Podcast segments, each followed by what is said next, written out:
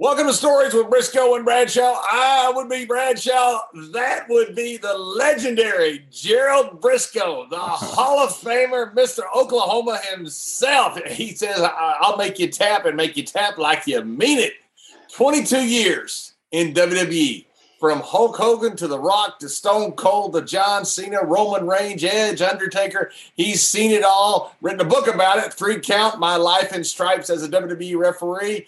He's also my golf buddy, and we played a miniature golf championship, world championship on a couple of Monday nights. Mr. Jim Korderas. Jimmy, thanks for coming on the show. No, thank you. This is awesome. I I get to see you. I get to see Mr. B again, which uh, uh instead of hearing them all day long in my IFB, this is awesome. Jimmy, great pleasure having you. Or you served as a referee there, a historic referee there for WWE for over 20 years, and man, you've seen it all. You you you're like John and I. As Sputnik Monroe, my old pal, used to say, "You're like Coca Cola, man. You've been everywhere." So, uh, what what a life you've lived, and uh, you know you cultivated it with your book, and there's going to be hopefully more books to come down the line because it's very entertaining. We can't thank you enough for being here on on our little story with uh, Brisco and Bradshaw today. Oh, thank you. Oh, I appreciate it, and I hate to sound very cliche here, but man, I've been blessed. I mean, like you said, I've got to see from from the beginning, from the rock and wrestling connection, you know, with the Hulk Hogan era, all the way through the uh, the ruthless aggression attitude era all the different changes and I, I got to experience all that and i got to experience a whole bunch of stuff outside the ring with both of you uh, like john was saying earlier with the golf and all the other stuff that uh, shenanigans that went on. Man i had a blast. And you know you people start talking about the travel schedule in the wwe especially back in the day. It was a little hectic but when you got a group of people you truly enjoy being with it's not that bad. Trust me, it's a lot of fun. It was a brutal schedule. It was a brutal schedule back in those days. Jimmy, you know, you you've been in the ring with some historic guys, but also some historic guys help you get you into the business. You want to kind of walk us through that process, how you became a WWE referee? I know I've read that uh, uh, Red Bastien was one of your mentors, along mm-hmm. with uh, Jack and Jack and the Tunney brothers up mm-hmm. in Toronto there. So was you a wrestling fan growing up and, and this is what you wanted to be, or did you just kind of go a, a, different route to get it? Well, I, as a kid, especially growing up here in Toronto, we were so blessed to get so much wrestling on television. And this was back in the territory days. I mean, we used to get Maple Leaf Wrestling was the Tunney's territory.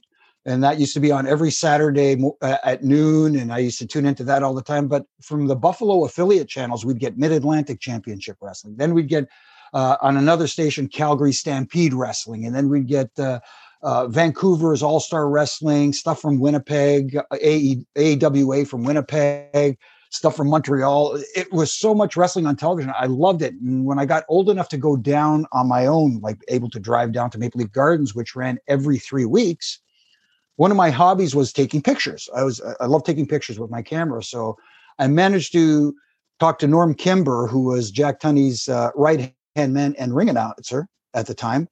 Uh, and I scored what I guess the equivalent of season's tickets.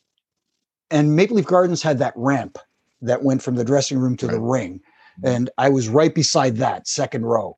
So I would sit there and take pictures all day long. And I would come to the next show and sell them, you know, to kind of fuel my wrestling habit because I hmm. obviously I wasn't making a lot of money back then.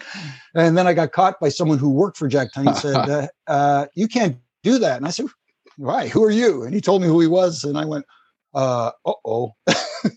he said, you know, you seem like a good guy. Just don't do it right in front of Maple Leaf Gardens. Just go down a little bit down the block and, and sell them there. And his name was Elio Zarlenga, and we became friends. And he says, you know what? I'll introduce you to Jack. And maybe we can get you to do photography for the program here and stuff like that. I said, oh, wow, that's cool. So I met Jack. Jack was very nice and said, you know what? We don't need another photographer, but we'll find something for the kid to do. So I became the guy that did all the odd jobs, whatever needed to be done. You know, like I'd be show day at Maple Leaf Gardens and Jack would hand me the keys to his uh, Fleetwood Cadillac. He had this 84 big blue Fleetwood Cadillac, you know, the, with the fins and all that. And he'd hand me, oh, okay, go up to the airport and pick up Andre the Giant and uh, Timmy White uh, at the Marriott. I'd be like, and I'm trying to be cool at the same time. Like, yes, sir.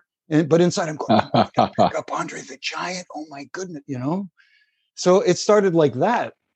Like I I I had no visions of being a referee or anything like that. Obviously, you know, as a wrestling fan, you back in the day, you think maybe one day I could do this, you know, but it wasn't like this is what my dream is to become a wrestler. I just wanted to be involved in it some capacity. Yeah, and, and Jack Tunney, for those that are listening that don't know, he was the, the working president of WWE, mm-hmm. and he was the shoot promoter in, in Toronto. Yeah, yeah. He him he took over from his uncle Frank uh, when when Frank passed away, and uh, so I started escorting. Jack had eye trouble and had surgery done. So when he would when TV was close enough and he had to do his his working appearances as president of, of WWF at the time, uh, he would drive so, you know, he asked me, he says, listen, we're doing television in uh, Rochester, New York. This, can you drive us there and I'll take care of all the expenses? I said, cool. So I drove him and Billy Red Lyons to the TVs and stuff like that. And I got to know Pat Patterson very well. And, and, you know, after about a year or so of doing all these odd chores and stuff like that, and being at the Brantford TV tapings, you remember those, Mr. B? Yes, sir. Yeah, the day after Toronto, every third Monday, the day after Toronto, they would do wrestling challenge tapings, three weeks worth at the Brantford Civic Center. And I would drive, you know, talent there and back and so forth, myself and Elio. And then Pat, I'm driving, I'm with Pat one day and he's talking to Jack and Jack, uh, Pat says to Jack, he says, Jack, you know, we got the kid here. I can't do the French accent. So we got the kid here. You're the only the, one that don't try it. Yeah, that's right. everybody, everybody in the world thinks they can imitate Pat Patterson. It don't matter. Yeah. You know, uh, you know who asked about you? Nobody. Nobody. Nobody. Yes. They'll go banana. so so he says to Jack one day, he says, Jack, you know, we got the kid here. He's all, you know, he does all this all stuff for us. And during the show, he's just waiting around for everything to happen. Why don't we use him? Maybe we can make him a referee or something. And Jack says, Do we want to smarten the kid up? And, you know, I'll try the Pat accent. And Pat goes, But Jack, the kid is in the locker room with the boy. He know what's going on, you know, and stuff like that. He says, he, he has an idea. He says, Okay. So Pat says to me, Get yourself black sneakers, black pants, a blue shirt, and a black bow tie. Carry it with you at all times. All right.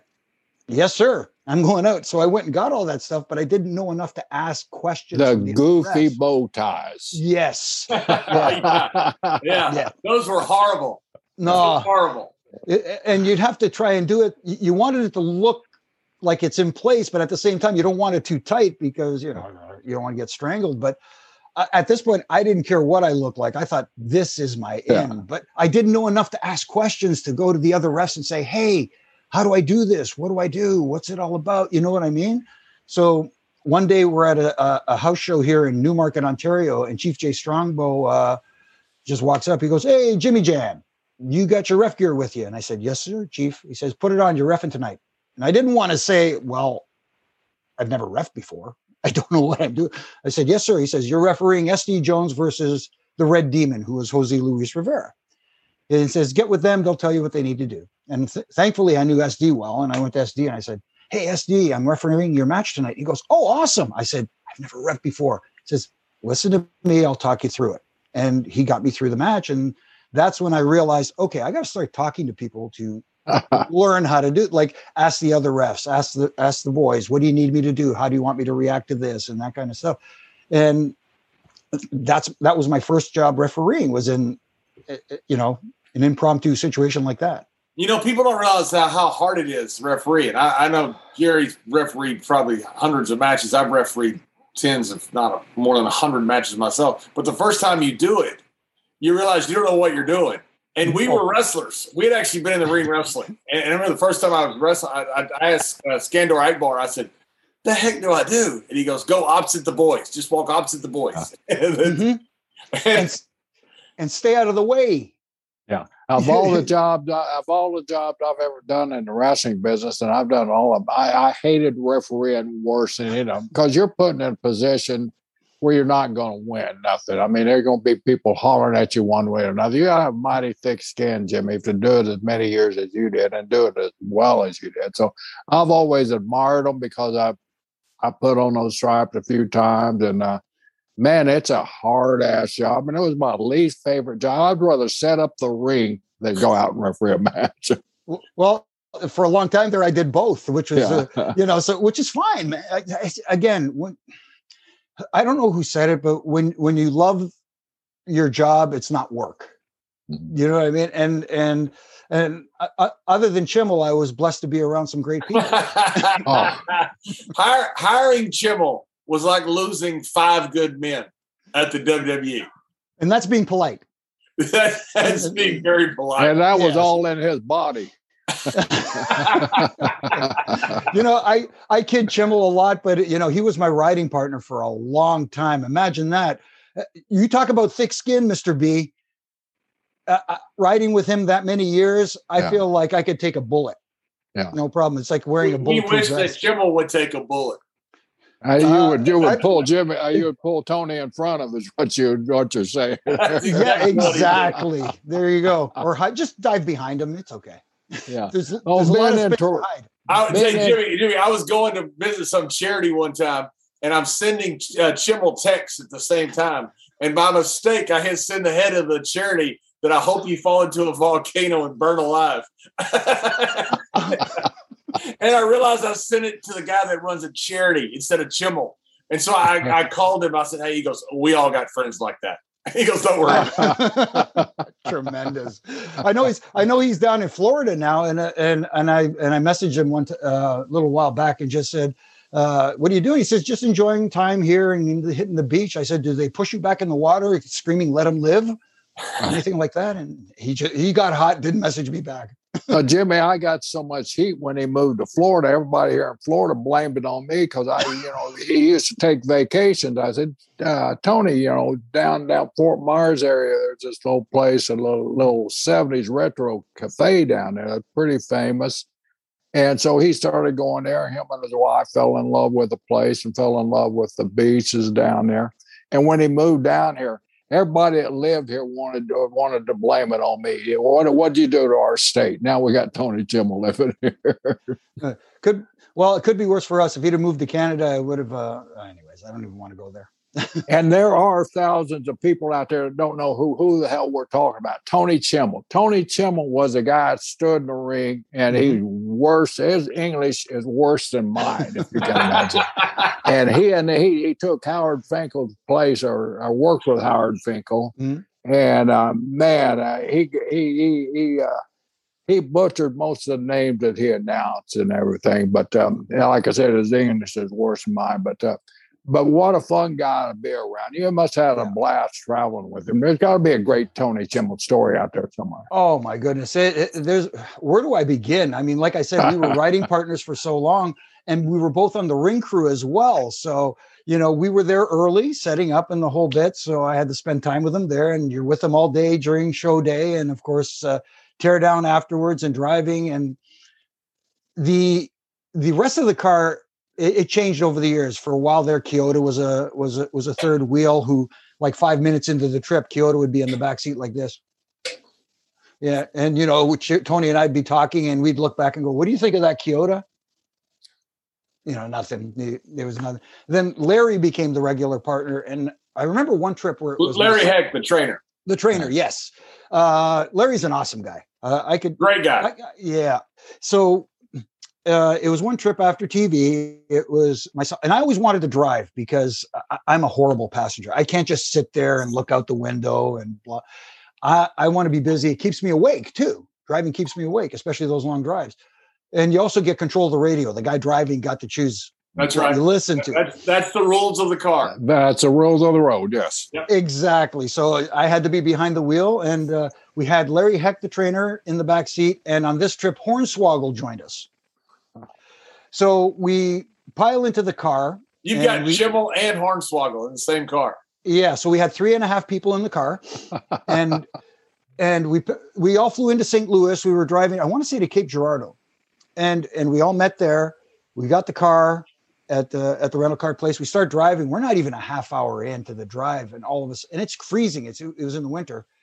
Boom, the rear driver's side tire goes out and we've got like a trunk full of stuff and it's overflowed into carrying stuff into the back seat. So now we I pull over to the side of the road and we said, okay, if we all get through this, because Larry called the rental place and they said it'd be at least a half hour before somebody shows up.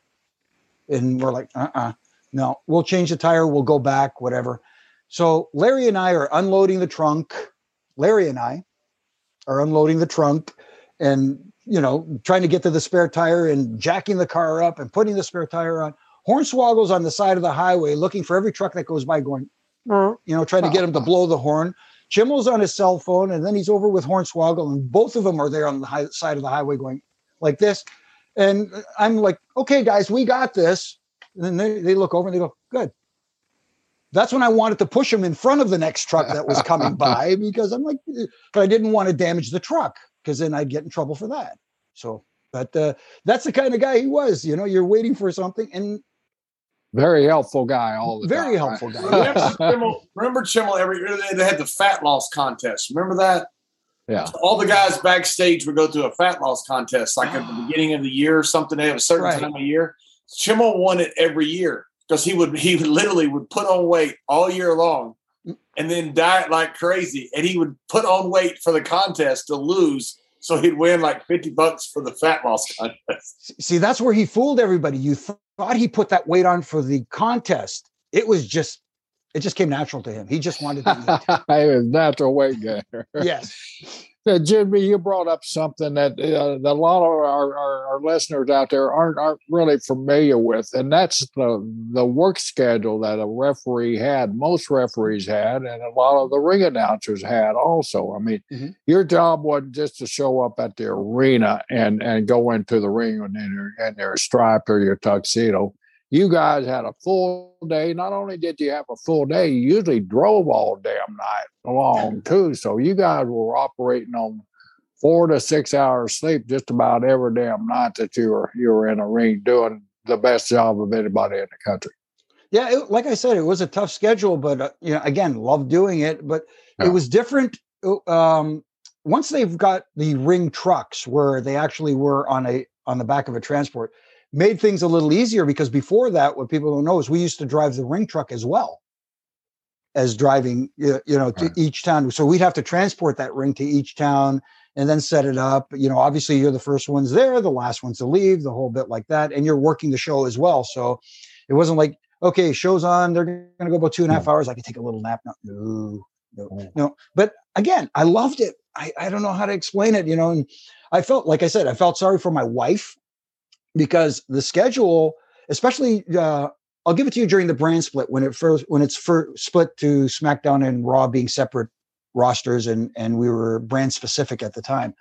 Uh, the SmackDown schedule would start on a Saturday, but we would fly out Friday, the day before, to make sure we got there so we could get there and and set everything up uh, early and stuff like that. So we would leave on a Friday, usually in the afternoon, sometimes in the evening. Uh, we'd have a show, a house show Saturday, house show Sunday, um, usually a house show Monday, unless it was an off day and we'd hit the golf course or something like that. Um, and then Tuesday we did TV SmackDown. Then you'd fly home Wednesday morning, first thing Wednesday morning, and then you're home for half of Wednesday, all day Thursday, and then someday Friday you're flying back out again. So you're only home really day and a half, two days a yeah. week. So uh, people think hard on us, harder on your loved ones. But true. you know, like I said, I outkicked my coverage, so I got very fortunate with. Uh, or, or if you're Chimel's wife, you're, you're happy.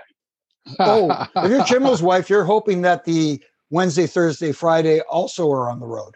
That's right. Not not only uh, as the travel brutal, but you know during the course of, of, of, of, when the show starts, you know, people think you go out and you referee your one match, but you guys had to be on standby. If Big Show or Yokozuna or hit the ropes and or JBL big ass Ooh. hit the ropes and they bust open, they bust, they break. All right, Jimmy, get get out there and get the ropes in. So you guys, while mm-hmm. the other guys were backstage, you know, trying to figure out what the next match was and what to do, you guys had the responsibility of getting with your talent, getting the finish down and not mm-hmm. only that, but been on a headset, ready if something happened at ringside where you had to go out and and, and uh, do an emergency repair. So you guys, you guys' time were occupied. That's the reason mm-hmm. I, I, grew to respect all of our referees so much. Uh, at uh, at the company and uh, and the work that you guys did. I mean, it, it was just mm. brutal, but you know, it all boils down just like you said earlier, the love of the business and the passion we all had for the business. It's not work. I mean, it was. I mean, you're exhausted at the end of it, but you know, you're ready. No, it, it, you're always on standby, especially in that position. And you know, of course, we're we're we're wired in, so it's kind of hard. You can't hide. It's not like it's not like a oh, uh, I you remember back, Mister B, uh, guys, uh, the 2005 Royal Rumble with the kind of botched finish between John Cena and and Batista. Yeah. Oh, yeah. yeah. Okay. Here, here's an example. So, so Charles and I are representing the SmackDown side, and I think it's Jack Doan and Chad are on the Raw referees out there for the Rumble. They go into the finish. The finish. Uh, Edge was the third last guy out, and then it left John and and Dave as the last two guys in. So the finish was they both go over the top. Dave hooks the top rope. John hits the floor winner of the Royal Rumble, going on to challenge at WrestleMania, Dave Batista. Unfortunately, they both went over. Dave went to hook, missed. They both land on the floor, and all four of us went. And then you, Mr. Brisco, yell, one of the Raw refs go over there uh, and raise Dave's hand because that was the finish. So, you know, Jack went over there, raised his hand, or Chad, whoever. But then I guess they saw it on the replay, and you couldn't have planned it any better. They landed at exactly, exactly, the same time on the floor. So then you said one of the SmackDown refs go over there and raise John's hand. And so we run over there and we're doing the battle back and forth. He won. No, he won. He won. While this is going on, you're screaming, and eh, the other refs go find Eric Bischoff and Teddy Long, who are the respective general managers, Eric for Raw and Teddy for SmackDown. So we're hearing this in our earpiece. Where are they? Somebody look for them. Apparently, I, I as legend would have it, they decided to depart early. so all of a sudden, while we're doing our he won, he won, he won, here comes uh, Mr. McMahon, the chairman of the board, storming out from Gorilla. And when we look down, I mean, okay, he took off his red, red face and everything, red face from chewing my ass out in the back there. So he had to go out and solve the problem. so here he comes. He comes storming and he takes off his blazer and he throws it down. And, you know, you can tell the difference between Mr. McMahon angry and Vincent Kennedy McMahon angry. And, and he's mad. He's pissed off at this time. Madder than a hornet. Like he so he comes hey, hey, down. Jerry, Jerry, wait a minute. Is he mad because Bischoff and Long are gone Teddy are gone, or is he mad because the finish didn't go as planned? Everything. and everything was my fault because Bruce wasn't standing there. So it was, everything was my fault. Damn you, Bruce Prichard, you got my ass chewed out again. But yeah, he was mad at that. Where the hell, Brisco, you can't let these guys leave. I mean, I, I mean, but uh, he's uh, fucking like, Jerry, like you sitting there with your stopwatch talking to the refs, you told them they could leave. yeah. yeah. Hell, and I'll do it oh, myself, man. And he hits that he hits that curtain, and when he come through the camera pic, he was blood ass red, wasn't he, Jimmy? And by the time he I got down there, oh. he, he, just didn't have his wits about him uh, for one time, and he slid in there and take over, Jimmy. oh yeah, here he comes. He dives under the bottom rope. He goes to stand up, and here he goes down, and he's sitting on his butt, leaning against the ropes, and we're all stunned. And I I still bug Chad to this day, saying, "You let Mister McMahon fall." Uh, because he was the one closest to him and backed up when he saw him going down. So we're all wondering what the heck is going on here. What's it going? And he's going, "Come here, you know, like in in Vince that. and he basically telling us restart the match and they'll redo the finish, whatever, blah blah blah. But we didn't know at the time that he had torn both quads. We were just right. wondering why he was sitting there not getting up. It didn't, you know, it didn't put two and two together. And then he he he after he did his deal and finished chewing everybody out, he rolls out of the ring and everybody went to go help him and he says, "Get away from me." And he made it to the back by himself. He would refuse help. So here's a man with two torn quads refuse do, getting back there by himself and i don't know what happened when he got back there but i was oh, afraid oh, to go back there yeah you should have been oh my goodness but uh, that you know, people talk about how tough Vince is. My goodness, I can't imagine having two torn quads and refusing help and making it back there on his own. Amazing. Yeah, people talk about the stories, the urban legends. The truth mm-hmm. about him is far exceeds any urban legend there is. And he is a once in a lifetime individual. Yeah, and and and I always used to get nervous because when I'd come back from a match and you come back to Gorilla, you never wanted to get that for Mr. McMahon. I'd know, always I'd always try to give you the eyeball first, you know, mm-hmm. like keep walking or yeah, go, go, Don't let him see. Don't let him see you. Yeah, go, keep, go, keep going. Keep going. Yeah. Mr. Mr. Brisco was a big help back in the day, even during stuff with uh, we oh had a lot of fun. We had a lot of fun, Jimmy. There, you, you. I think you always won that won the contest too on on on uh, on handsprings and and the flips on uh, oh. counting the wrestlers down until we got busted on that. oh yeah, I mean, uh, we used to do dark matches before television and before everybody got up to Gorilla, including Mr. McMahon, because they were busy finishing up with what they needed to for the show. So, you know, right in the middle of the match, I remember the first time it happened too. Right in the middle of a match, you know, all of a sudden, you know, we get our instruction. Okay, tell them six minutes left. Uh, blah blah blah. Uh, when they do the finish, do a cartwheel into the finish, and you'd be like, "Pardon me." Like, what cartwheel into the finish so you know they do the finish and be, instead of sliding down like normal you do a cartwheel land one two three there you go so it became a bit of a contest amongst the refs now. Who can do the best cartwheel in a dark match? Jack was pretty good. I got to give it to him.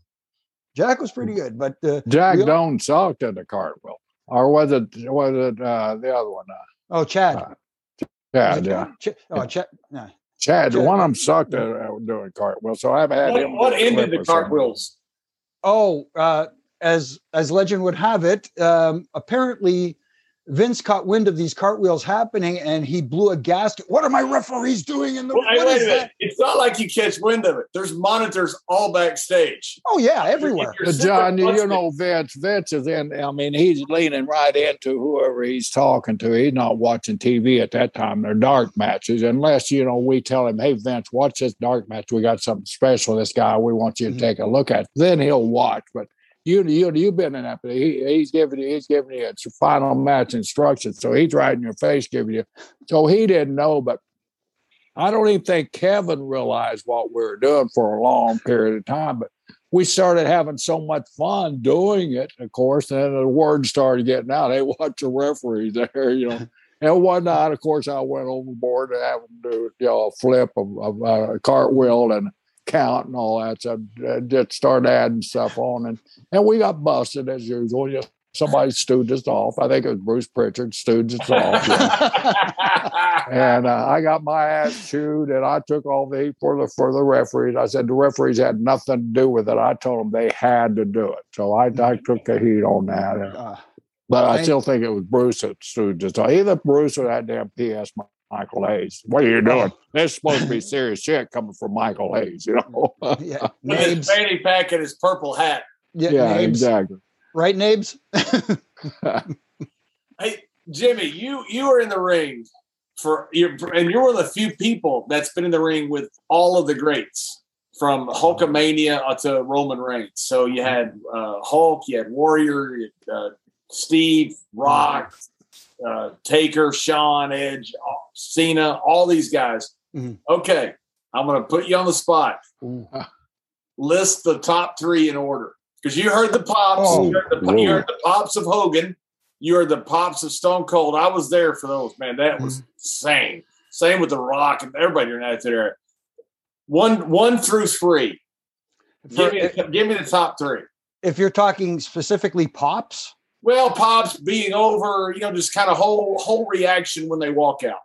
Uh, Damn, Layfield, that's that, a hard ass question. Hard... I'm trying. I'm trying to piece mine together. I know. Can it can it be like a three A and a three B? And Of course it can. Of course it uh, can. Uh, because um, I'm an Undertaker guy. I love the Dead Man, and not only personally because he was our locker room leader, and not that he chose to be, he was chosen to be. That's everybody, and not only that, he was that character was over huge. And when he became a babyface, when he turned into babyface Undertaker, people forget how how much of a pop he used to get. When you hear that gong, the place would just go oh yeah banana. Uh, but man, Stone Cold, obviously, because the glass breaking. Uh, do you smell what the Rock is cooking, Hogan? I'm gonna I'm gonna put four. Those four. Okay. It's gonna be in no particular order. Oh, come on. Oh, ah. oh man, because you got to. I can't forget that WrestleMania 18 moment when Rock and Hogan were standing in the ring. oh man, yeah. That was awesome. You know, people talk Yeah. about greatest pops of all time. That was insane because it was in a dome stadium where a lot of the sound gets lost in a dome stadium, but it sounded like you were in a TV studio. It was so loud. It was incredible. I'm- And you know, and the and the dome stadium in Toronto has a retractable roof. I thought they were going to blow that roof right off. I'm surprised it didn't. And one thing cool about that WrestleMania 18 was Rock knew enough not to turn heel. Because the Mhm. crowd in Toronto was taking him as a heel. They're they're taking Hogan as a babyface, but Rock knew it was a global audience. You know, because the inclination, if if you're green or if you're a little bit uh, inexperienced, is go with it and turn heel. Rock stayed a babyface because of the global. It was really that was really smart uh, of the Rock. And also knew enough not to rush the moment. He let it breathe, he let Right. it marinate, and you can see it building and hear it building. You know, I snuck out into the crowd around the side of the stage, and I, I, wanted to like, yeah, like you said, there's monitors all over the back where you can watch this thing, but be out there and, and feel it. Uh, I've never felt anything like that. And then, you know, and, and, and Hogan too. I mean, uh, he could have pushed the button and, and gone, you know, a little overboard too. But both of them were, were, such great professionals that they both know how to handle the situation. And that's a situation that, that you can't rehearse, that, that you can't anticipate. I mean, there was anticipation. Okay, who are they going to take? They're going to take Ray Rock as a baby. Or they're going to take Terry as a baby, you know. And uh, but the anticipation you don't know until you really get out there amongst that 70,000 people and they let us know that night and and both of those guys and did their did the role and, and and did it to perfection but uh they they had a great leader in there standing in a third person in the ring there with Jimmy you had you had the best best spot in the house for a lot of events like John said and you know and Mm. that was one of them I don't know if you were in the ring that night I think it was Montreal when Hogan first come back, and the Oh. applause. I mean, I think it lasted almost 15 minutes. Well, nearly had to go off the air, you know, just waiting for the applause to die down to a level that the announcers could talk. Yeah, I could. I almost forgot about that. That was that was. Um, I don't remember what year it was, but it was insane. You're right. And again, it's what people forget sometimes. Uh, fans, at least that watch this, and, and maybe even some of the young wrestlers forget is it was something that Rip Rogers said a long time ago that that always sat with me. And I think it was Rip, but he said that in the wrestling business, we don't sell motion, we sell emotion. And that's what that's what these guys understood is they're getting the emotion out of the crowd. And and and you can do a twisting, burning 450 hammer phoenix splash and get everybody to go, oh. but to get them to react like that, to get them to cheer for 15 solid minutes, where you can't even get a word out edgewise because every time you put the mic to your, they just explode again. Mhm. That's amazing. That, that's special. Jimmy, how would you compare, say, the cruise? Uh, you had, I mean, some I- in my mind, maybe the greatest uh, talent roster of all time during the Attitude Era. Um, Perhaps you know compare that to the Hulk Hogan era, but you were there for both. How would you compare the crews? Not just as far as hey, this this crew is more talented, but as far as the boys themselves about the experience. You had some wild, wild guys that were there in '87 when you came in.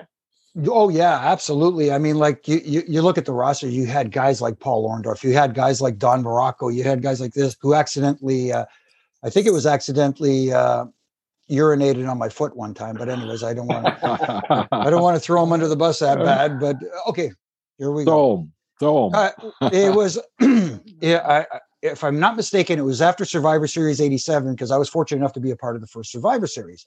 So we're in the bar at the hotel in Cleveland, and I'm leaning against the bar, and I'm just having having a nice beer and enjoying myself.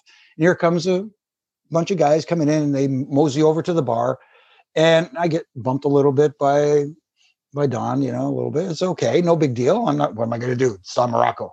It's not like I'm going to say, "Hey, buddy," you know, whatever. So I'm having my beer, and all of a sudden, I'm like, "What the, hell's going on in my?" I, he had he kind of like kayfabed his his blazer a little bit, and under the bar, I and he just went. He- and I'm like, you gotta go. And it's like my foot is like getting s- and i go wow and i pull my foot out. Now i'm thinking what do i do? So i went to the bathroom. I took my foot my shoe off my sock and i'm thinking and my pant leg is obviously uh uh so I ended up wearing my ref sneakers the rest of the trip because i didn't bring an extra pair of shoes. But uh, threw out my sneakers threw out my sock threw So out- Muraco? yeah. Yeah. Okay. yeah so Dutch, Dutch Mantell and I one time dropped off Michael Hayes at a hotel. It's like one o'clock in the morning, and I hear a knock on the window, and I know what's I know what's coming because I, you know, guys don't understand that that used to happen quite frequently. It sounds disgusting. It is disgusting. You, you do it today, you get sued, you get fired, everything. Back then, it was commonplace. So I've got the keys to the car. Dutch is right next to me, and I've rolled down the window, and I know what's coming, and I dropped the keys on purpose. Michael Hayes turns and starts peeing all over Dutch. The pass. and Dutch is sitting there, and Dutch is going, "Oh, get out! Oh, get out!" He's, going, "Get the keys! Get the keys!" Well, I'm fumbling like I can't get the keys, and, and Michael's just going to the bathroom in our car on Dutch. And half of it's going on me, but it's so funny when Dutch tells it. Dutch going, "I'm going to kill him! I'm going to kill him!" Dusty Yeah. Rhodes, Dusty Rhodes used to have this deal with you know you were traveling. They'd, hey, pull as a rest area up here. I got to go to the bathroom. I got to relieve myself. So we'd all go in the bathroom. Dusty'd be sitting there. Of course, Dusty was talking all the time, ninety miles an hour. All of a sudden, you're talking to Dusty, and he turns to you while he's urinating, and while he when he turns, he forgets he's still urinating. I mean, it was it was a common sight for Dusty Rhodes. That, that was one of his favorite. I, he says it was always an accident, but I, he was ripping the hell out of all of it. Yeah, after the 30th, t- 30th time he does it, you think, you know what, this this isn't an accident. yeah, there ain't no more accidents. well, Oh, Jimmy, my what was it like having Gerald Brisco in your ear for all those years? Uh, you know Because what? people don't understand out there. Gerald was the guy who kept the, everything in order, and charge, all that stuff from the gorilla position with Vince, Mhm. and he's the one that was talking to the referees. No, I, I didn't have it. I didn't have an issue with Gerald. You know, Gerald was awesome. He'd he'd give us our times basically to tell them to, to face the hard camera, little things like this. You know, little cues one time, and and just keep us in line. I just remember that once it evolved to the producer sitting beside you, Mister B, the producer for the match, and Right. sometimes he would get on there to give us instructions. Like, uh, I'll give you an example: WrestleMania 21. I'm refereeing the match Huh. with Eddie Eddie Guerrero and Rey Mysterio, two legends, and I'm and I'm, you know, and the story of the match is that as Eddie tries to pin Rey throughout the match, he slowly gets, you know, shows a little more frustration throughout the match, not being able to pin Rey. So we're in the match. uh, the- here comes a false finish. One, two. Rey kicks out. Eddie shows a little frustration. Dean gets on there. Dean of all people says, "Tell Eddie he's got to show a little more frustration." I'm like, okay, I'm, I'm, I'm not exactly 100 percent comfortable telling Eddie And, and that's Do Dean Malenko, by the way. yeah. yeah, Dean Malenko. Uh, so I said, uh, Eddie. So I'm thinking to myself, Eddie. Dean says, because I don't want to think it's coming from me. Dean says you need to show a little more frustration, and he goes, and he get he shot a little bit of a look. So we get to another false finish. One, two. Rey kicks out. Dean gets on there again. He says, "Tell Eddie he's got to show more frustration." I'm like, Eddie. Dean says you got to show a little more frustration, and now he goes. He shoots. Now it's now it's the death stare, and I'm going. I'm contemplating now. Ah. This is WrestleMania, and what's going through my mind is if he sends me another message, do I pass it on or not? This is, you know what I mean. So, uh, sure enough, here it comes. Big false finish. One, two. Rey barely kicks off. Eddie sits up and he's like, ah.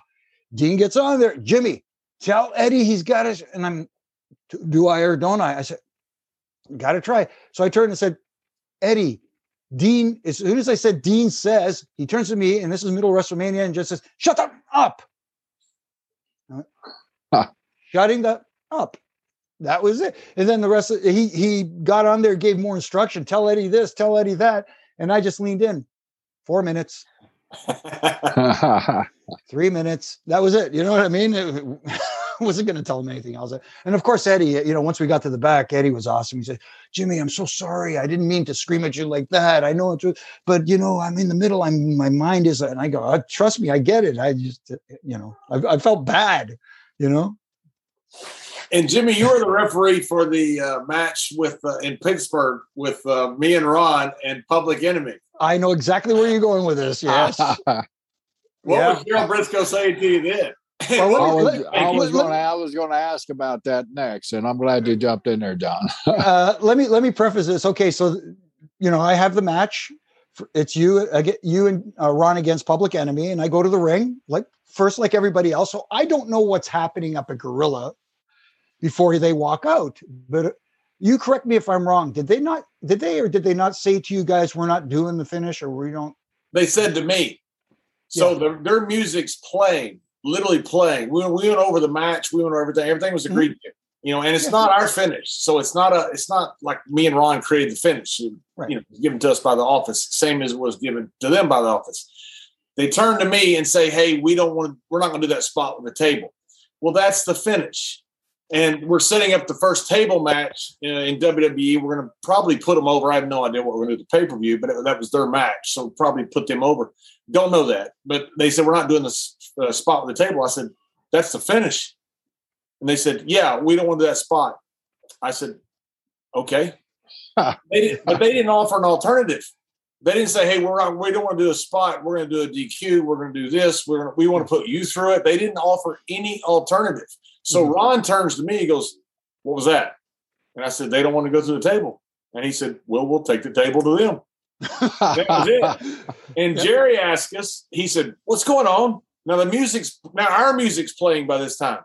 And I said, I really don't know.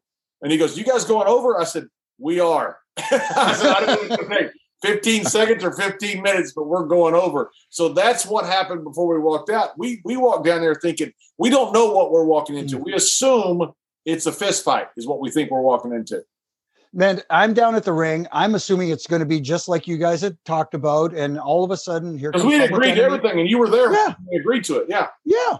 So you know, Public Enemy comes down, they do their entrance and the whole bit, and then here comes Ron and John, and they have this different look on their face not not the APA look. This is like Ron and John coming out of a pub ready to, you know what I mean? And I'm like, oh, that's that's a that's a nasty look. That's awesome. Then as soon as they hit the ring, boom! Oh, that was snug, and it just it was a beating, and these guys were getting their asses beat, and I'm thinking to myself, what is going on here? And I'm hearing, and I, and I'm not hearing anything yet from Mr. Brisco.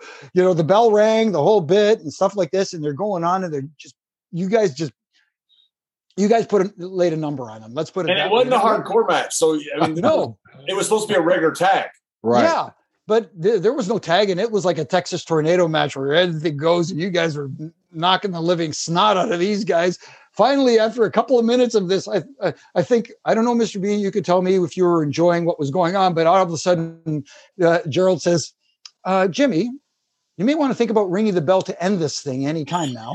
Yeah. and I went ding, ding, ding, but the mugging kept going. And, you know, match was over. And you guys, you know, I thought, oh boy, I'm going to witness a fight in the back. You know what I mean? And they came back, shook your hands, yep, said thank you.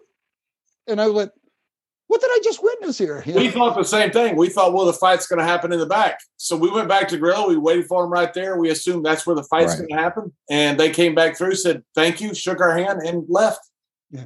and left. yeah, yeah, and, and left. Yeah, left. it, it, was funny because because because Mr. B says to me, he says to me, "What took you so long to ring the bell?" And I was like, oh, "Waiting for you." I don't know. I was stunned because you know I was expecting the match you guys had laid out. Next thing you know, uh, it was a mugging. Well, you know, you were involved in that match. It was a brutal match, and I give JBL and Ron and uh, Public Enemy all the credit in the world. But you were probably in the most brutal match that ever took place for the hardcore title. And oh you, goodness, uh, then a clumsy ass Canadian like you are, you nearly screwed the damn finish up. Yeah, I know, I know. Clumsy me. Here, here's the best part though: is um, Crash. And that Holly was that was involving our partner up there too, JBL, because he he shirked his job to go drink beer with Kid Rock. Yes, exactly. this was, if I'm not mistaken, this happened in Detroit.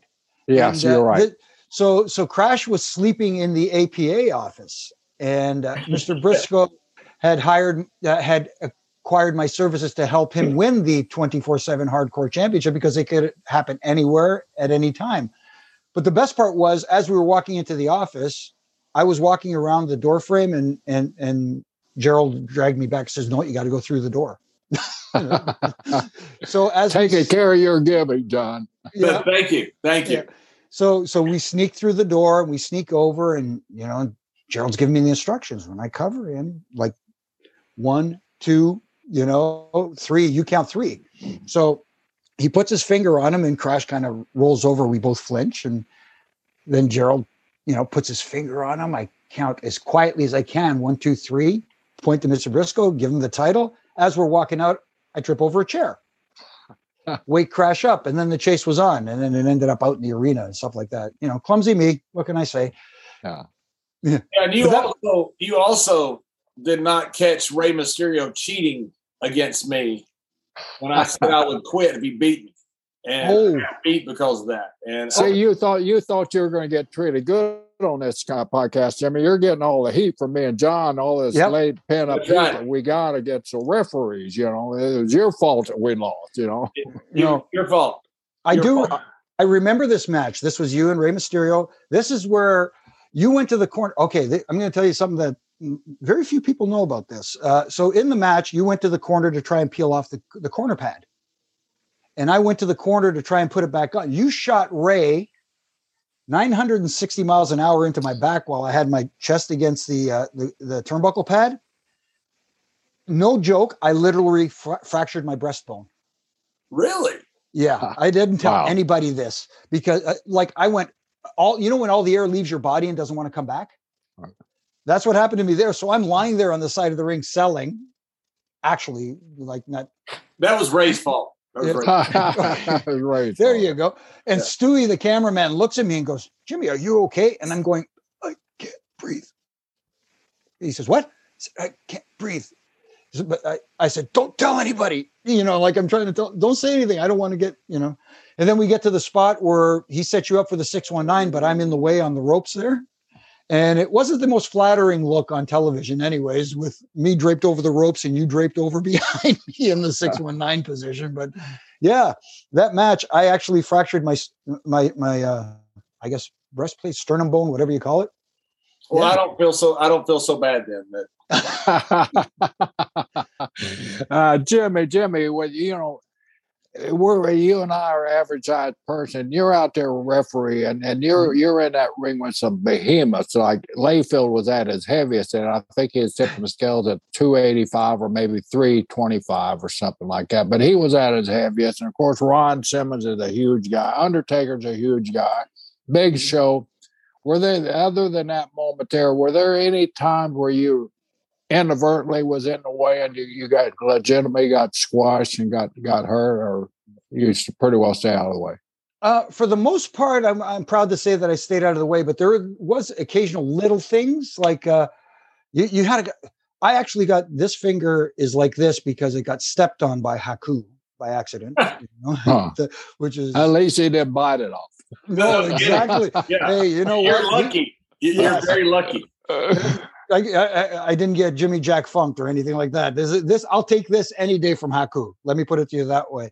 Uh, Vader one time got me. This was a long time ago. I think that it may have been Vader's debut match on Raw, way back in the day, where he was facing Savio Vega, and he was beating the living snot out of Sa- poor Savio. But you know, he's doing Savio's being a pro and he's doing his thing. At the end of the match, after Savio basically gets counted out, he comes over to me he grabs me. I had hair back then. He, Huh. grabs me by the hair and gives me a headbutt. But when he hit me with the headbutt, I'm like, oh my goodness, where the hell am I? And then he gives me a second one and I chip my tooth. And he's still holding on to my hair, so I can't go down. I want to go down really bad. But and then he chucks me out of the ring beside Savio. And, and I guess Savio saw what was going on and just put his arm around me. He says, Stay here, kid. yeah, yeah. You get know what I away mean? from that man. Yeah, don't go anywhere near him again. And the other WrestleMania four, I legitimately knocked myself out. Um, I And know. how did you knock yourself out? Well, uh, the rumor was uh, it was a match between Honky Tonk Man and Brutus the Barber Beefcake. Uh, Brutus Huh. gets Honky in the, the sleeper hold. Jimmy Hart jumps up on the apron. I go to him, and as I turn around, he waffles me with the uh, megaphone. The megaphone didn't knock me out. I was fine. I went to face plant on the canvas, and as I went down, my hands shot out, and my chin, I guess it hit the sweet spot. It's the last thing I remember the only thing the thing I remember after that is being in the back, sitting in a chair, and Danny Davis chewing me out for dead weighting him when they were helping me back. Said, "Yeah, what a rib! Way to rib me, kid." I said, "Oh, "What? What?" You know, he thought I was, you know, having fun. with Hey, which which guys like you had Honky Tonk, Brutus Barber, you you had Piper. I mean, who, who was in the ring was just fun to be with. Oh my god, Owen. Owen. Owen, Owen was just a blast. I mean, you know, all of a sudden out of nowhere, I'd look down and my shoelaces are untied, and I don't know how he did it to this day. Uh, funny, funny story uh, relates to you too as well, John, because this happened in Ottawa the next night after Montreal when a debuting Carl Leduc was facing a Justin Hawk Bradshaw. That's right. I remember, I remember being in the ring because I refereed this match. Anyways, uh, in the back, so they they meet up, and John's being polite to this. Hey, how you doing? How long you been working? He goes about three weeks, and what? Yeah. So so what do you do for a finish? Uh, because they wanted the kid to go over. I mean, it's a Leduc in Montreal, I guess, and you you were like being the pro. So yeah, what do you do for a finish? Oh, I don't have one. Okay, we'll just uh, can, you- we'll just do a small package then. John says we'll just do a small package, and I'm and he goes, I don't know how to do that. Oh, True. True. This Yeah, is true story. right. So, so he's, and John's like, pardon? He says, I don't know how to do that. And John looks at me and goes, Jimmy, small package me. And I said, what? he says, small package me. I, like, don't, I'm not saying that I know everything, but I knew how to do a small package. So here I am in the locker room in Montreal. I small package John. And while he's in a small package, he looks up at the kid and goes, see how it's done? He says, okay, I think I could do that. So we get out to the match and oh my goodness, it was just the, uh, didn't At one point, there. he shot me off and didn't call anything, and that that's when I just booted him. in. Yeah, I didn't, give him, I didn't give him much after that. I remember there was one boot to the back when he was in the seated position where I thought, here comes his lunch. so you, you put yourself basically in a small package. I, I, hook, I, I did. I, I hooked my I hooked his arm around me. I hooked, I hooked his arm around me. I clotheslined him. Hooked, hooked his arm around me. Hooked his leg, and I pulled him on top of me, Jerry, for a one, two, three. he had no idea what he was doing. He beat me. I kicked out, and then I clotheslined him. yeah. And then the next night we're in Ottawa. And This uh, was awesome. Yeah. So the next night we're in Ottawa and they didn't want the kid to get beat up again. So they said, okay, he's going to work with Owen tonight. And Owen, uh, I think it was Chief. I don't know if I'm not No, no, it was George Steele. George Steele. What, whatever you do, don't let this kid hit the ropes. Because, don't shoot him off because what he would do is he'd run to the ropes, kind of stop, turn around, lean, and start running the other way. He It didn't know how to hit the ropes. It was horrible. So we're in the ring, and all of a sudden they lock up, and even that was not so nice. Owen grabs a headlock and says, "Shoot me off crisscross." and I, and I'm trying not to laugh my ass off. It was so Owen's running across the ropes, but he's doing it in the old over exaggerated thing, and this kid's doing it. Oh my goodness! It's about the worst thing I've ever seen in a professional wrestling ring. oh, last man. thing George Steele said was, "Don't let him hit the ropes." Owen Yeah. locks up and goes crisscross, and he makes the kid hit the ropes And- and- about and- twenty times. And and it, Gerald, it was so bad. And Owen is just taking Owen is taking it serious, but he's Yeah. going real slow to keep this. Hmm. Oh, he would he would do some stuff in the ring that just how did how I couldn't keep a straight face a lot of the times. Jimmy, that's a question I was going to ask you. I mean, we, you know, we're, we're serious out there. We get the job done and everything. You guys got to be the serious referee in there. And there, there's times, I mean, when something happens like that, we we told the story last week that uh, I would have cracked up if I'd been in the arena where Owen used to pantomime the spots to the audience. He's going to tackle me. I'm going to go down. He's going to cover one, two. I'm going to kick out, and then he's going to grab a headlock and take me over. Uh, we, I'm sure you were involved in a lot of those matches too. oh my goodness! And how you kept from laughing? Uh, it, it, wasn't easy, I'll tell you. I remember it, we were in Germany and it was during a tag match. Uh, him and Jeff Jarrett versus Edge and Christian. So, just, my goodness, obviously there's no cameras there, so anything goes, I guess. So Owen's in the ring and he's getting heat on on. Uh, I want to say he's getting heat on Edge or something like that, and he's doing stuff like he'll go up to the bottom rope and dive and do the dive on Edge's ankles and cover him there and yell at me to count. He's covering his ankles. You know, so you know I'm counting one, two, and Edge is barely kicking out, and we're doing all this stuff. And then they get to the spot where they have a foreign object, where I would get distracted. Owen would use this foreign object. Then Jay would come in and distract me, and then they'd pass it over to Jeff. And when I check Owen, he doesn't have the object, and you know, back and forth. And then it, they get to the spot where it says, "Okay, now you're going to catch Owen with the the object. He's going to have it tucked under his arm." And you know, you do the count one, you know, to five to make him uh, lift his arm so the object falls out. So, okay, Owen, I know you got something under there. Lift your arm. No, no, lift your. Okay, so I go one, two, three. I hit four. He lifts his arm, and this red napkin comes floating down like this. And I wanted to laugh my butt off so hard. I mean, like he's been using a foreign napkin as a foreign object it's from Germany. Uh, yeah, I guess so. so I didn't know what to do. So I just picked up the napkin and just started yelling at him, giving, were you using this? Were you using this? And then I started doing the stupid, like trying to throw it out of the ring and it's a napkin. It's not going anywhere. And I'm, you know, anyways. so I started having fun with it. And while I was doing that, they get into a four way and they get ready to do the the 10 punches in the corner where they got both guys like crisscross uh, opposite corners and uh, you know jay and uh, edge have uh, jeff and owen in the down for the and while they're looking at the crowd like this going like this jeff and owen reach in their trunks pull out this red clown nose and put it on so when the you know jay and jay and edge look around turn around to do the 10 punches and there are these clown noses down and then they, they, couldn't hold it. They just started going but then they started punching and believe it or not to this day i still have the i picked up those clown noses and i kept them souvenirs wow. you know you know the, fun, the funnest funnest times we had was when we had the brand split and we had mondays off and we had championships every monday so we'd either play golf, we'd play miniature golf, we'd race go karts. We'd yes. have the whole we'd have the whole crew go out. I mean, there'd be sometimes twenty or twenty five people that would go out and, and, go miniature golfing and a bunch of yeah. beer and bets, and it was those were some of the greatest Monday nights of all time. Uh, oh my goodness, we had so much fun. Like uh, you know, like you said, it wasn't every Monday, but when we did have a Monday off, we took full advantage of it and just enjoyed it.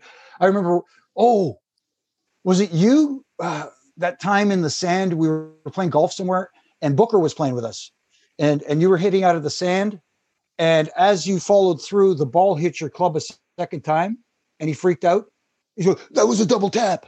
That was a double tap. yeah. That's a stroke. That's a stroke." And he started freaking. and I claimed it wasn't. I said, "No, no, no, that that was not." That no, was it was a double tap. I saw it. no, we're we out in the middle of golf course. We, are about our 14th or 15th hole and about our 15th or 16th beer. We're arguing over that double tap on the. that foursome behind that foursome behind you is all terrifying. These big guys are getting a fight there, there green. Uh, no, nobody ever said, "Are you guys going to hurry up a little bit?" It's funny. I doubt it. Yeah, but it was a blast. Whether mini golf was a blast too, but there were always pops involved for some reason. Yeah, yeah.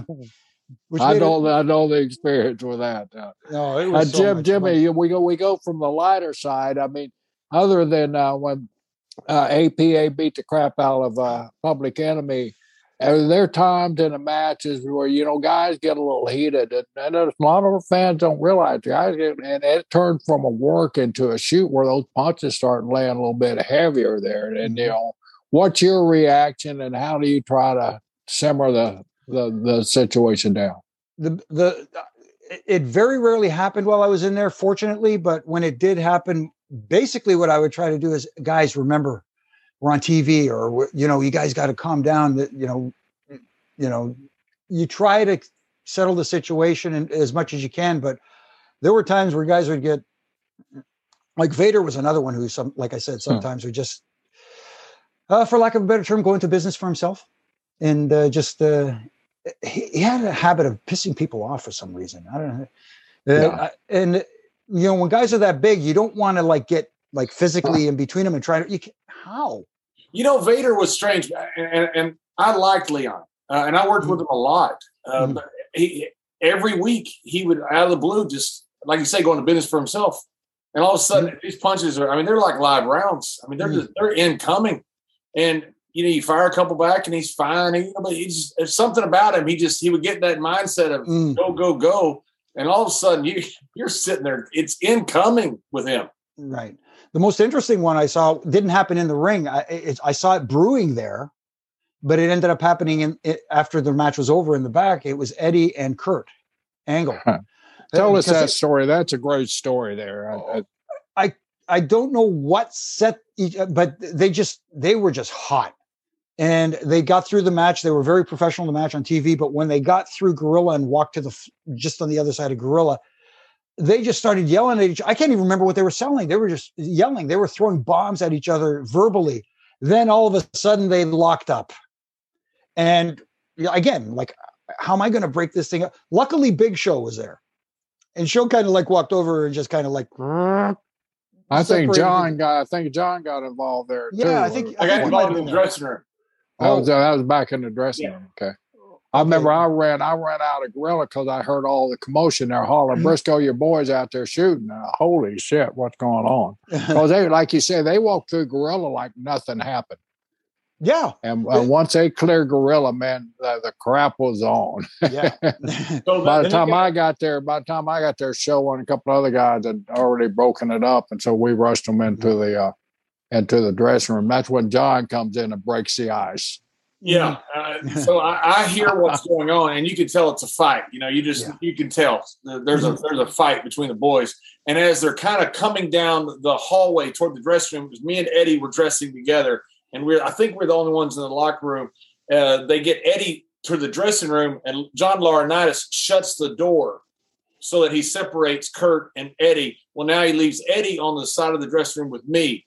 And I realized there's been a fight, and I realized that Eddie tried to leg dive Kurt Angle. Was how- Olympic gold started. medalist. so Eddie comes and sits right beside me, and he's not looking at me at all. He's just just staring at staring at the door, and, and I'm looking at him, and he won't he won't look at me, and he's just staring at the door. And I finally I said, "Why would you leg dive a gold medalist?" and without even without without without moving, he goes, "Cause I'm stupid." I love that story, man. oh, it, Great. it, it, it was almost as much fun as the Daniel Puder one. That's for sure. Oh, tell the yeah, tell, that, Oh, that, my- was, that was I was I was pissed off all day about that thing there when Oh, they were oh, my- sitting up. So so they're, they're they're going through the tough enough tournament thing, and and one of the things they had the guys do that day was eating plates of pasta all day long and doing wind sprints up the ramp and all this stuff, getting getting these guys all blown up. And then the final came to TV. On TV, they had him do burpees or the squat thrusts, and and they keep going until there was one man left, and there were two guys left, and I want to say it was it was Puder, and, who was in great shape, he's still going, and I want to say it was Dan Rodimer was the the other one. Oh, or Nowinski was Nowinski in there? Oh, he was in it too, but he wasn't one of the last guys left. Okay. And then we get, okay, okay, get rid of the blonde guy. So we're looking; they're both blonde, but Puder Yeah. was uh. more blonde than everybody. So we said, okay, Puder, you're out. Mind you, we picked the wrong blonde guy. So then after, the, uh, I like making the wrong one-legged guy. yes, exactly. Which is one of the greatest stories ever. oh my goodness. so so basically we eliminated the wrong guy and we left the, the the wrong guy in the ring and his reward was he gets to have an amateur wrestling match with an olympic gold medalist after getting blown up doing uh burpees for like whatever. But you said the important thing an amateur match. right amateur match. Yeah. so you know of course they start and of course kurt makes quick work of this poor kid just ties him up in knots and stuff like that. And you know we raise kurt's hand a whole bit. Charles and i are in the ring. And then kurt just looks over at the rest of the the, the guys on the floor and says anybody else want to give it a shot? And i looked at al snow who is you know the tough enough trainer and he looked at me and went kurt's going to do what kurt's going to do so Puder puts his hand up and Kurt goes, okay, you get in here. And I'm like, and I'm looking at Al going, what do you do? Said- Not going to stop Kurt. Kurt's going to do what he's going to do. So, okay, here we go, guys. Amateur match. Let's go. So they get into it and they're they're really going at it. And then they get tied up in the corner, and somehow Puder got what I later found out was a key lock or a Kimura, like legit shoot submission. Eh, like if you don't tap, he's going to take your arm, basically, kind of hold on Kurt. And I didn't realize it was that bad at the time, but I knew it wasn't good. So in my mind, all I could think of is, how do we get out of this darn thing? So when they fell to the ground, Kurt fell on top of him, still in that, hammer lock, in that key lock. And I just, it, I, it wasn't like, okay, I'm waiting for this opportunity. Once they hit the ground, I saw they were down, and I just counted. I counted three, and that was it. End of the match. And then Kurt got up and and uh, got in his face, gave him a whole bunch of heck and stuff like that. And to Puder's credit, he was like, "Yes, sir. Yes, sir. Yes, sir." And I looked at Al. He looked at me. He went. He nodded. And then I didn't know what was going to happen, so I went back to Gorilla. And I, as, I was, I was walking through Gorilla, I could see I see Mr. Brisco there, and he just looks at me and he goes, "That's all he did." Little thumbs up as I walked by, and that was it. And then I get to the back, and I and I run into Fit, and Fit goes, "What happened there?" I said, "I don't know. He just went into business for himself and just did that." said, "Who told you to count?" I said, "Nobody. I just, I just did it. It, it without thinking. I just did it." He said, "Well, you probably saved uh, Angle's arm." And I went, "Is it that bad?" Like again, not being an MMA guy, I didn't know the severity of the hold. I found that out afterwards. Yeah, and and I, watched uh, that whole event today, getting ready for the show today, and the how Kurt Angle described it and how Puder described it. Kurt wasn't expecting any submissions. It was an amateur match, mm. you know. Right.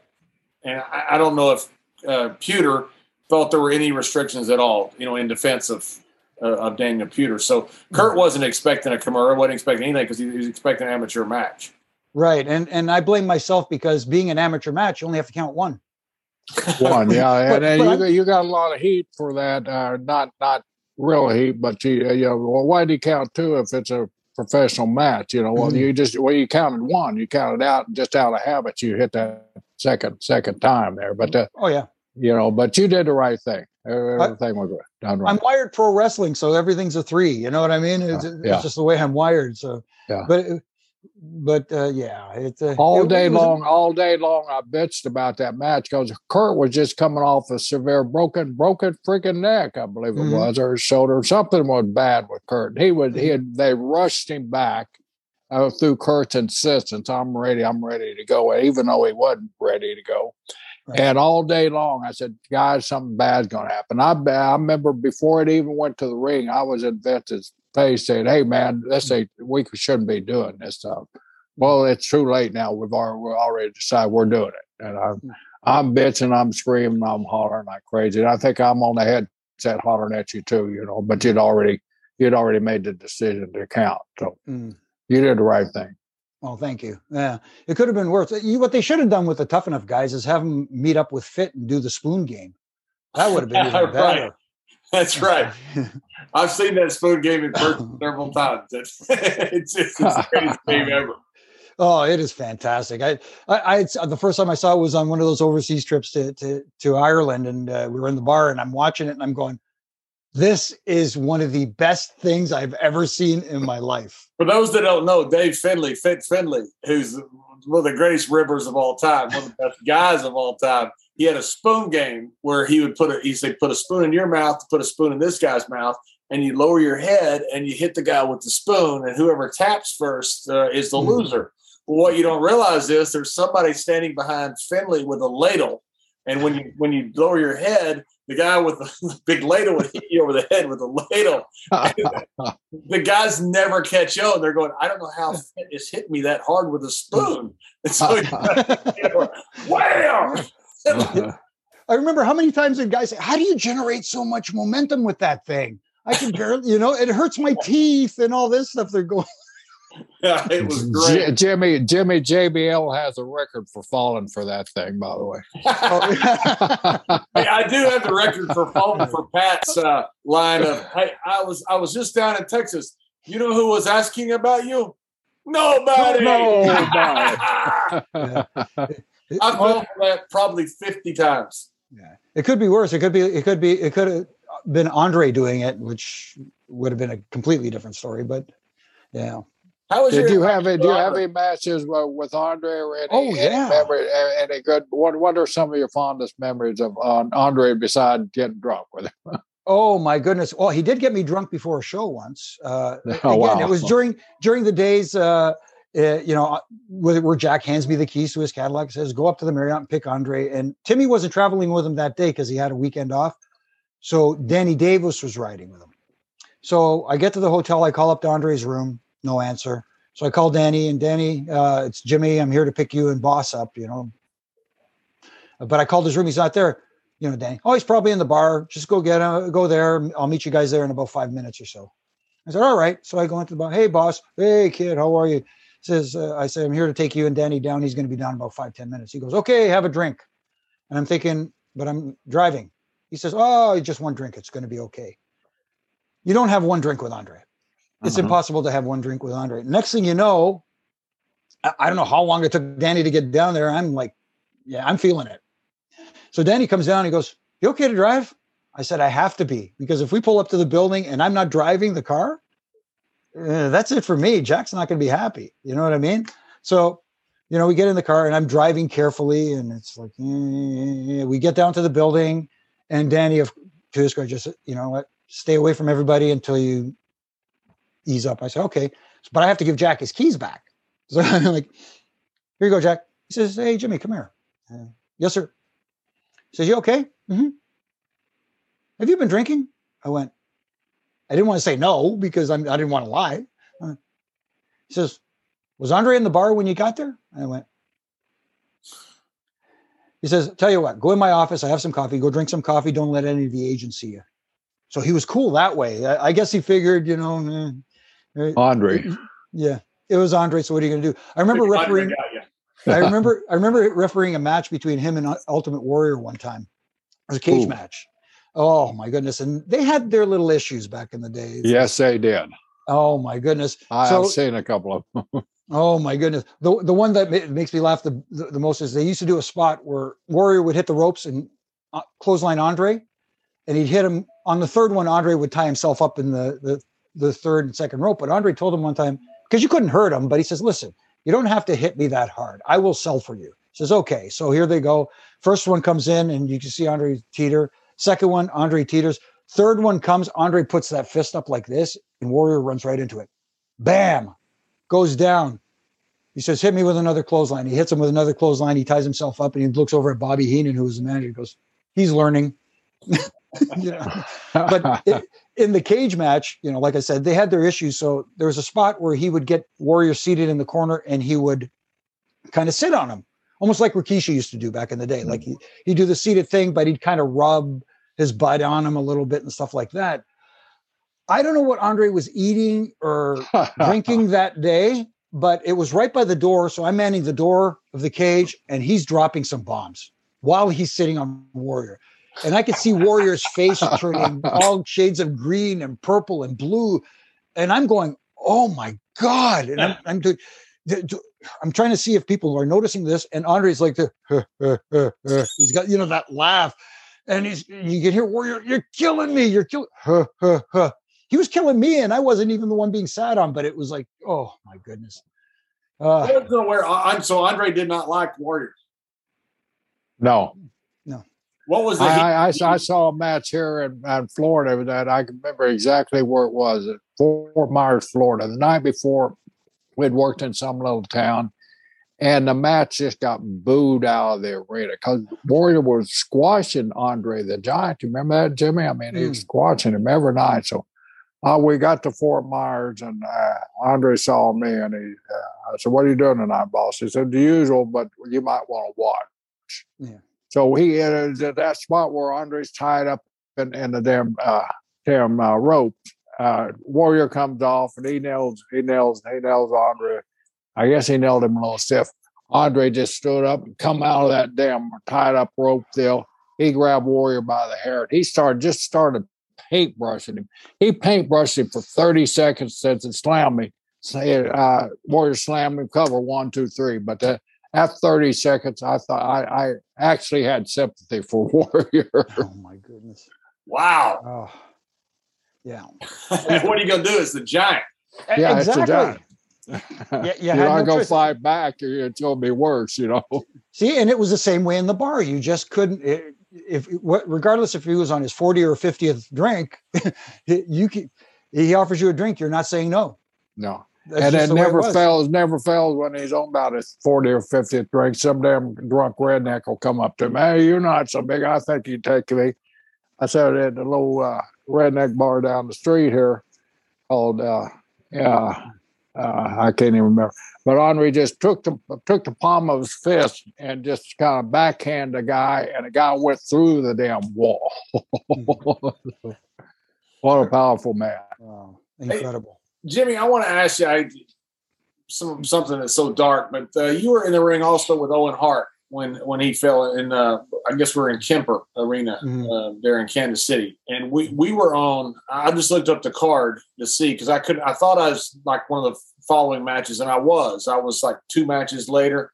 I was the one that went in and, and I remember going in and telling Undertaker who was wrestling with Steve, I believe, um, and telling him, you know, Owen, something bad has happened.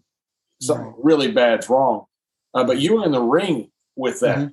right? Yeah, yeah. I was in the ring uh, right before that match was to take place. They had a hardcore match, and so I went out to the ring to help them clear some of the debris out. You know, there's like broken tables and all this sort of stuff. So myself, Timmy Rogers was in the ring sweeping with a broom. Uh, I was holding the the top rope with my left hand, and I was kicking stuff out of the ring and heading towards that same corner. I was walking t- towards that corner, and there was a promo playing on the screen uh, of Kevin Kelly interviewing Owen, the blue as a Blue Blazer. So I was kind of half watching that and half kicking the stuff out, and I heard some screaming. I didn't, again, not knowing anything, and I felt something brush against the side of my head, my shoulder, and at, it, instantaneously that top rope that I was holding snapped out of my hand and snapped back, and I didn't know what it was. So I my my instant reaction was to duck because I'm like I didn't know what was going on. So I kind of look around and I saw that the rope was still there. I, I thought it didn't break, so I don't know what's going on. And I and I, wow. And I turn and I look in the corner and there's Owen laying there face up, uh, you know, still in the blue blazer garb with the mask. And I, not again, not putting two and two together because I know he's supposed to descend, but I, and I'm like, what what the heck is going on here? So I called out a couple of times and there was no response. His eyes were still wide open. There was no response. But the one thing I noticed that that I didn't again clue into was he had this mark on his on his forearm on on the inside of his forearm. It looked like a, a like a little scoop, like an ice cream scooper had scooped out a, piece of flesh. And I'm looking, I'm going, what is going on here? And I called out. There was no response. And that's when I just started screaming f- to Mark um, Yeaton, who was the timekeeper. We need help. We need help. We need help. We need help. And I, but I didn't want to touch him either. I did again, not knowing what was going on. And then the ring filled up with with EMTs and everybody, and it was just horror. It was just horrifying. I, did, I again, not putting two and two together. And I didn't find out until the next day. Still to this day, I don't know, don't remember going from Kansas City to St. Louis for Raw the next day. I remember that they, um, uh, Steve Taylor had me go to the hospital to get checked out to make sure I was okay because I, I followed the wheel, I, uh, the stretcher out to the back and watched them put Owen into the ambulance. I was, I, I was shaking. I was a mess. And somebody, at the time I used to smoke. So somebody handed me a cigarette and I was trying to calm down, have a cigarette and stuff like that. And John D'Amico came out and said, they want you to go get checked out. I said, I'm okay. I'm, I'm, I'm okay. I'm just going to, I need to come. No, go get checked out. So I went to the hospital. They just made sure I was okay and I was fine. And then John stayed with me. And again, don't remember how I got to St. Louis, but it wasn't until the next day. First person I saw was Taker when I got to the building. And he asked me if I was okay. And I said, I, I guess so. And he said, Well, you need anything, you come to me. And I said, Cool.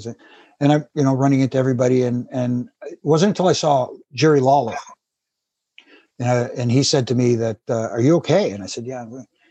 He said, I don't know if, if you know this, but I he saw he witnessed the last um, apparently 20 feet of the fall. He caught it and he said, the first thing I went through his mind is, oh my God, he's going to fall on Jimmy. And and what I felt brush against me apparently was Owen. And and um, when he told me that, that's when I just I just lost it. I just hmm. you know. And and then I started feeling guilty.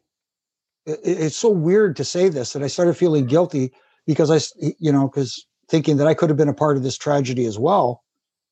But now I'm feeling guilty for feeling that way because a family just lost a son, a husband, a father, and I'm over there feeling fortunate. Do you know what I mean? So now it's now my head is like a jumbled mess, and and yeah, it was it was tough. Wow, it, it was such a crazy time, and you know I, I was in the back, and, and I we, me and Ron had dressed with Owen earlier. Um, you know, but we didn't. I, he, we weren't there when he went out, or I don't think we were, but we dressed with him that day. And then when it happened, you know, Vince didn't know what to do. You know, we were on two matches later, and I think it's two matches, one or two, two or three matches later. And I remember Vince just kind of saying, if basically if you want to wrestle, wrestle. If you don't, don't. You know, he didn't know what to do. Uh, right. You know, there's there's no contingency plan really for for something like that, and I don't know what the right answer was. Um, I thought at the time, you know, perhaps we should go on, uh, to, and I still don't know what the right answer is. No, it, it's easy to armchair quarterback, as they say, and say, "Oh, should have done this, should have done that, should have done that." But like you said, that that was uncharted water. You know, there is no right. there is no right answer. Unfortunately, that that night I was in, in charge, and, and I I had to be the bearer of news that go around to the town after after speaking with Vince and Kevin Dunn. We went into uh, Vince's office along with Kevin, and they made the call to to Martha, uh, his wife, and uh, mm-hmm. and uh, what are we going to do? Uh, guys are you know obviously visually shaken, and we got to go on with the show. So I had to be the one to go out there, and then I mean, most of the guys, you know, were professional, and we got to do it. Some of the guys kind of gave me, well, how can we go on with the show? Uh, come on, Brisco, how can we do this? And I said, it's not my decision. I, am I'm, I'm just following orders like everybody else says. But we're we got to finish the show up. And uh, so, like like both of you guys said, there was no right answer that uh, that night. It, it was unprecedented. Uh, uh, something like that happened, and fortunately, it's never happened again. And hopefully, it never happened in, in, mm-hmm. again in, in our lifetimes. Amen yeah, it was it's such a, a, crazy time, you know, and because we mm-hmm. were one of the ones that went on laughter, and I just remember I, I never, I, I, didn't know, you know, we, me and Ron, I didn't know, you know, mm-hmm. what what to do. We kind of thought we should go on, and I think that's the thought of most of the guys that you know we you don't want to just leave with such a you know, tragedy was so bad, and it, it's mm-hmm. kind of like you know we want to kind of at least do something, you know, mm-hmm. and don't know what the right answer was or, or, or what the wrong answer was. You know, I, I don't think. I don't think anybody. I think people would debate it for, forever. The people that choose to debate it, but uh, if you were there like we were, there was mm-hmm. not an easy answer. No, was well, not an easy night on anybody uh, that night. The, the look on Vince's face, I mean, and uh, and even Kevin Dunn, who, who, who's emotionless a lot of times when things happened. I mean, Kevin was uh, I've never seen Kevin so emotional in, in, in my career that that night. Also, so it was it was one of one of those things that I remember after it was all over with. Uh, Bruce and I went out to the Kansas City uh, Marriott to wait the next morning to fly out to St. Louis, and all Bruce and I could do was sit there and look out the window. We couldn't we couldn't find words to talk to each other. We're in between sobs and everything. I mean, we just didn't know what to do and how to handle it. Uh, and, and, you know, but you know, being around family like we're all around on those TV events, everybody backing each other up, and uh, you know, the next day was kind of therapy for for the guys to, to be around each other and kind of kind of you know kind of yeah. change change the direction. Exactly like you said, uh, Mr. B. And uh, it's funny because that Monday in St. Louis, J.R., who was uh, head of talent relations said, "Listen, if you want to go home, we'll send you home right now." And that all that sort of stuff. And I told him, I think I need to be here. I felt like I needed to be there Mm. for that. And, and for, like you said, and I know, again, uh, you know, we say it a lot of times that your, your road family is your family. And it was true. It was never more true than that Monday night in, in St. Louis where it, it did. It felt like we were truly a family. Jimmy, to try to, to, uh, to go to lighten the mood just a little Yes, bit. sure. Uh, the turnbuckle, the turnbuckle pad behind you. Uh, Segue. Oh. I guess Segue is what I'm looking for. It's been a while Mm. since I've Segued. Yes, there you go. Segue is what I'm looking Yeah. for. The turnbuckle pad behind behind you. You told me there was a story to it. Yeah, this turnbuckle pad, believe it or not, was from WrestleMania 6 at the Sky Dome in Toronto. I'm still going to call it the Sky Dome, Wow. regardless of what they call it now. I, I, the Sky Dome. the Sky Dome. It was. it's one of those deals where I said to myself, I need a souvenir from this, other than something that says WrestleMania 6, because I still have the WrestleMania 6 hat. And that was the Hogan Warrior. Uh, Yeah.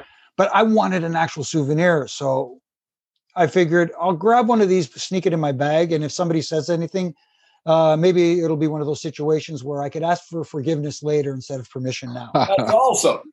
So, so I just snagged that and I kept it, and, it, and it's cool. And and and it just sits here in my little den kind of office thing, and as a reminder that eh, that that WrestleMania was cool because uh, we, I've talked about this with Edge. That was Edge attended that WrestleMania in the crowd as a as a fan, as a young teenager, and I was in the ring for it. And then many years later, I got to referee his main event match at WrestleMania, Wow. which was the coolest thing ever. WrestleMania. Did you know? Did 24, you right? know Ed? Did you know Ed when he was a kid coming to the matches or, or ever run No. across? No. No, the first time I met Edge was he was an extra that was in Hamilton uh, for a Hamilton show, and he, I think he was a substitute for somebody, uh, and ended up having to work Bob Holly, if I'm not mistaken, of all people.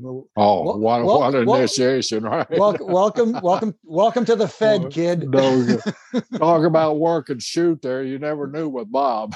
Oh, I know, one of the best drop kicks ever in the business. But uh, Oh yeah, yeah. don't- that drop don't- kick of his. There's is one of the. I'll put it with anybody of all time. yeah, but don't don't kick him off. Just let's, let's put it that way. Oh my god! I, I worked opening match with Bob for almost six months straight. It- it was- I've been in car wrecks. That, that was, but I, to Bob's credit, he took it just like he gave it. He just Yeah. he just liked it rough. Yeah. Mhm. But but to Edge's credit, he that sounds he hung in kind of there. strange there, John. Yeah. It is like they're rough. He yeah. liked it rough. I've heard that about you too. I bet you have. Hey, who was better? Was uh, Jerry better, or, or when when Billy Kidman found a way to take Jerry's job? That uh, No, I always have a soft spot for Mr. B. He because I learned so much from him. That's why Billy Kidman was just he wanted to play ha ha all the time. So uh, Gerald was an actual teacher, but at the same time, oh, oh I remember this one time because when Kaientai used to do the, uh, the the promo thing, the Indeed stuff. Bruce used to be the voice of Kaientai. So he'd come up to Gorilla and he'd like, uh, hey, you know, they'd do the voice and, and then all of a sudden, indeed. But that was Bruce. But one day at TV, Bruce was nowhere to be found. He was backstage producing something, a backstage segment or something. So I'm standing up in Gorilla and we're waiting, and everybody's like, Where's Bruce? Somebody find Bruce. Couldn't find Bruce. And then, you know, the truck's saying, We got to go. We got to do this. So Mr. B hands me the mic. He says, You be Ty. I said, Pardon me? He says, Yeah, just say whatever comes to your head and be Ty. And then when they give the mic to Funaki, you just say indeed. So I just rambled off some stuff. Hey, when that bell rings and blah, blah, blah. And I said, I don't even remember what the heck I said, just stuff spewed out. And then they handed the mic to Funaki and I went, Indeed. and and and Mr. Brisco says, Okay, you're our backup guy if we ever need it. And I went, Great. And When, when when Billy Kidman took over Jerry's job, I, I would sit by there every day and say, "You know, it's your fault. Jerry's not here. It's your fault. It's your fault. Jerry's not." And Billy would always say, "He can have his job back." That was the that was just about the most heated job. Paul Bear tried to do it for a while, Oh, and he, oh man, yeah. I he lasted about three weeks. Yeah. Yeah. Now they now they got not the four only now they got now they got four guys working with Billy Kidman trying to do the job that I did all by myself. there you go. You know, I get, I get, I give Mr. Brisco credit, but even though back in the day, you know, on on headset, you know, in, in the ring on the IFB, we would hear Gerald speak to us. He was the only voice. Nowadays, the truck talks to you. These guys talk to you. Now they can talk back. You know, uh, it, and uh, there's conversations going back and forth. I liked it, but mind you, I, I, did. Speaking of WrestleMania four, I did get in trouble at WrestleMania four a little bit because this was before the IFBs, and I was refereeing the match between uh, Jake the Snake Roberts and Rick Rude. And the finish for the match was there were 15 minute time limit in the tournament. It was during the tournament, and uh, it was a 15 minute time limit draw was the finish. And I would look back that back in those days, Mark Yeaton, who was a timekeeper, you'd look to him for the time cues. And it was time to go home. He'd have the pencil in his mouth. Was the cue go home? For some reason, I brain cramped and whatever, and I stopped looking at Mark. And these guys are going, and these guys are going, and they're looking at me, but they're not saying anything. And I'm not cluing in now, thinking, oh yeah, it should be about time now. Eventually, I don't know what made me look at Mark. I look over at Mark, and he's broken this pencil in his mouth. Chewed shoot it half. Chewed it half. and he's like, mm, like this. And I went, oh, go home. And I yeah, go home. So they went to their closing spot to ring the bell. Anyways, yeah, I heard it about that one. Definitely. yeah. Well, Jimmy- there were some moments. There were some moments on that microphone that we can't repeat, but we had we had a lot of fun working out there, and I that's what I, I tried to relax us all, you know, and mm-hmm. just kind of ease the tension down. And sometimes the banner was just just you know it's, it was insane. I mm-hmm. fought, I fought because they always wanted to wire the truck with with the. I said no, we're at reference security, who I was, and, mm-hmm. and Vince but yeah. Vince couldn't hear what I was saying. It always wanted to wire where Vince could hear it. And I would beg, I, I got down on my knees and begged Kevin Dunn, please don't wire Vince through my mic. we, you know, it's our only time we have to have fun. You know? Exactly. Exactly. It's like it's like uh, one day at TV at the end of TV, Steve goes in the ring, Austin, and he's stunning everybody and everyone that walked into the ring from Sergeant Slaughter to, you know, just everybody. And even as the refs, we we were like, and and and Mr. B was cool with this. So he was like, okay, if you guys want to feed in, feed in. I'm like, yeah, I want to get in there and get stunned by Steve. You know, bang, there you go. had to have fun, man. Just release yeah. the tension there and uh, the, the, mm-hmm. the, hours that we put in and hard work. Jimmy, it's been an absolute pleasure, man. I'm glad you took your time out and so suddenly to uh, jump on this uh, this show with John and I. We just like to have fun and tell these mm. stories like this inside story that people really mm. don't hear a lot. And man, you added to, to the quality of our show tremendously. Thank you. Oh, thank you. That means a lot coming from you guys, and and and I enjoy the stories, whether uh, Kane stories uh, that I've been listening to, and uh, and of course Michael P.S. Hayes stories, which are, uh, and uh, allowing uh, allowing me to rip on Chimel for a bit too, which was all, always uh, always fun to do.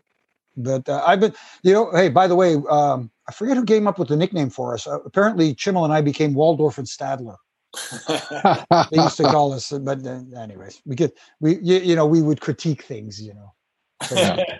well, Jimmy, thanks. We we had a, we man, we've had some we had a good we had some lot of fun. Uh, the mm-hmm. Mondays off when we played golf, miniature golf, real golf, mm-hmm. the different things we would get to do, traveled all over the world together. We, we've had some great times and appreciate you coming on the show, and I look forward to more great times in the future. Absolutely. I appreciate it, guys. And maybe next time I could tell you about the real plane fried from hell, not the one that everybody talks about. Well, you know what? We can. What?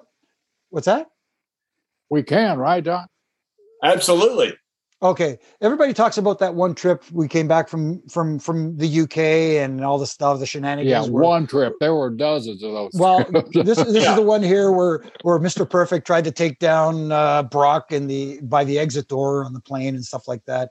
That was a lot of shenanigans going there. Michael Hayes getting his hair cut by X Pac and stuff like that. But we were traveling on this old, I don't know what vintage aircraft. This was a charter to go to Australia and we had to refuel in in Alaska first but then we were stopping in the uh, Petrolovsk Russia or something like this. It was a coastal Russian city to to refuel but there was a snowstorm going on at that time. I was on the plane? Yes my goodness. So we're coming in to, to, to land and the plane is shaking violently. Like I've never felt anything like this to the point where Big Show's uh, seat snapped and landed in Brian Hebner's lap but the plane is shaking. Then all of a sudden it goes back up in the air. and we're like, oh my goodness. And then it circled around and went for another. It took three attempts to land this plane before we finally got on the ground. And I remember Sparky, Mike Sparks. This was such an old plane. It had three seats up in the uh, in in the cockpit. He was sitting in the third seat, even though it didn't need a third pilot at the time. I guess the plane had been upgraded by this point. And he says, "You guys don't realize how close we came to crashing three times." This aircraft, and I'm like, "Oh, good, we're going to stay here now." But then Russian military comes on the plane with these guns right. and stuff like this, and we're like, "What the heck's going? You guys can't stay." No, we can't wait for the snow to stop. No, they refueled us. Off we went again. Nobody got off the plane, but snowstorm, snow's coming in the door. The guys with the Mhm. machine guns. I, Yeah. right there, right before he landed, he goes, "I've never been on a worse uh, plane ride." And he's been, in and, and he's been, and you haven't? yeah, he's been in a plane wreck. I mean, yeah. I mean, he actually did. And then on the way back, there was some mechanical trouble with the plane, and oh my goodness, that was that was the real plane ride from hell. Well, Jimmy, thank you very much. We appreciate it. Look forward to more ref and rants. Oh, I appreciate that. Thank you.